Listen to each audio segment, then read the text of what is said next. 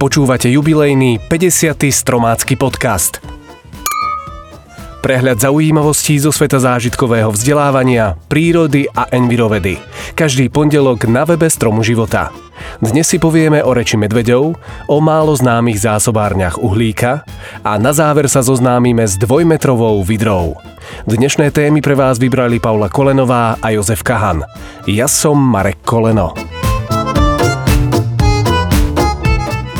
Medvede sa koncom októbra pomaly odoberajú na zimný spánok. V posledných rokoch sú však teplejšie zimy a ak sa teplota vyšplhá nad 5 stupňov, niektoré medvede sa zobudia. Zo spánku ich môže vyrušiť aj zatekanie do brloha, ktoré je počas oteplenia bežné. Ak si medveď nestihol vytvoriť dostatočné tukové zásoby, zobudiť ho môže aj hlad, ktorý ho prinúti túlať sa po okolí. Keď sa stretnú dva medvede, používajú vlastnú reč, spočívajúcu najmä v pózach a v hlasových prejavoch, ktorými si oznamujú svoje zámery. Čiastočne ide o reflex, no z veľkej časti reč vystihuje individuálnu osobnosť daného jedinca.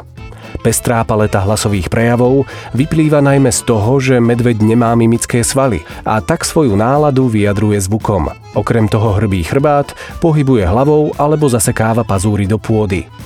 Ak uvidíte medveďa ležať a pritom bude hlasno a hlbokým tónom priasť ako mačka, vedzte, že je spokojný a má plný žalúdok. Takéto zvuky sú typické najmä pre mladé medvede. Medvieďatá, keď sa z niečoho tešia a radujú, za začnú hrkútať ako hrdlička záhradná, len oveľa hlbším hlasom. Dospelé medvede pri vyjadrovaní radosti už nehrkútajú, ale skôr viacnásobne zaskučia. A čo vy? Zvyknete vydávať nejaké zvuky, keď sa dobre najete?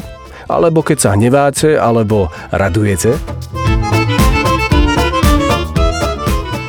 Témou dnešných dní je aj znižovanie emisí oxidu uhličitého, známeho plynu, ktorý sa významnou mierou podieľa na skleníkovom efekte a klimatickej zmene. Ak sledujete túto tému, isto viete, že príroda nám vie s týmto problémom pomôcť. Oxid uhličitý totiž viažu stromy, oceány či koraly. Vedeli ste však, že uhlík uskladňujú aj mokrade a rašeliniská? Jedno z najväčších rašelinísk sa nachádza v centrálnej Afrike a je väčšie ako Anglicko. Uskladňuje až 30 miliárd tón uhlíka, čo ho zaraďuje medzi najväčšie zásobárne tohto prvku na celej planéte. Toto množstvo zodpovedá objemu emisí, ktoré ľudstvo vyprodukuje približne za 3 roky. Zaujíma vás, ako je možné, že rašelinisko viaže oxid uhličitý?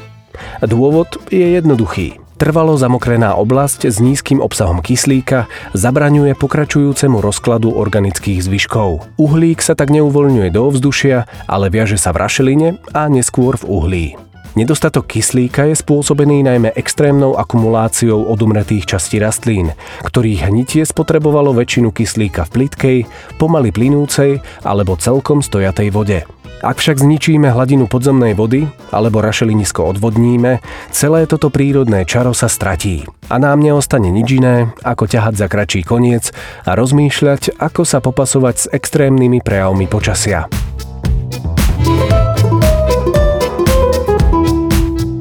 Vidra riečna má hmotnosť 7 až 15 kg a spolu s chvostom dosahuje dĺžku niečo cez 1 meter. Viete si však predstaviť vidru s hmotnosťou 50 kg a dĺžkou väčšou ako 2 metre?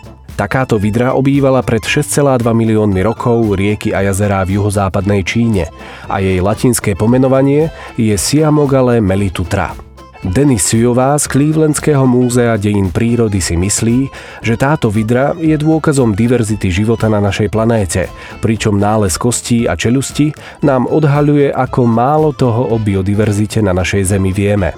Táto ozrutná vidra mala mohutné lícne kosti a čeluste, ktorými zrejme hrízla schránky sladkovodných mekýšov.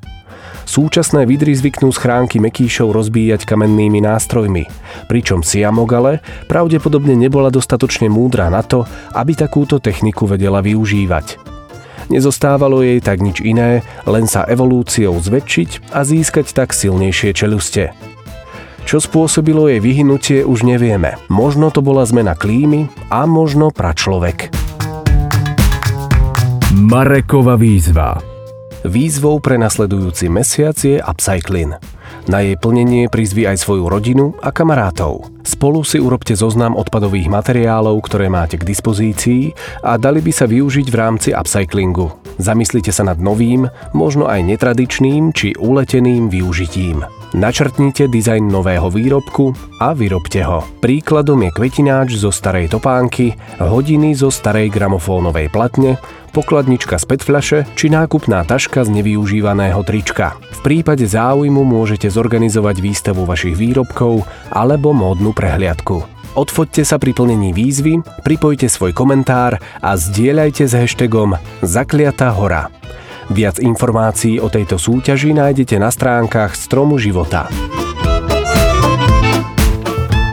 Tak to bolo z dnešného jubilejného podcastu všetko. Na budúce si povieme o elektrárniach na Islande, známych životabudičoch a učenlivých čmeliakoch. Počujeme sa opäť pondelok na webe Stromu života a v aplikáciách Podbean, iTunes, Spotify a Google Play.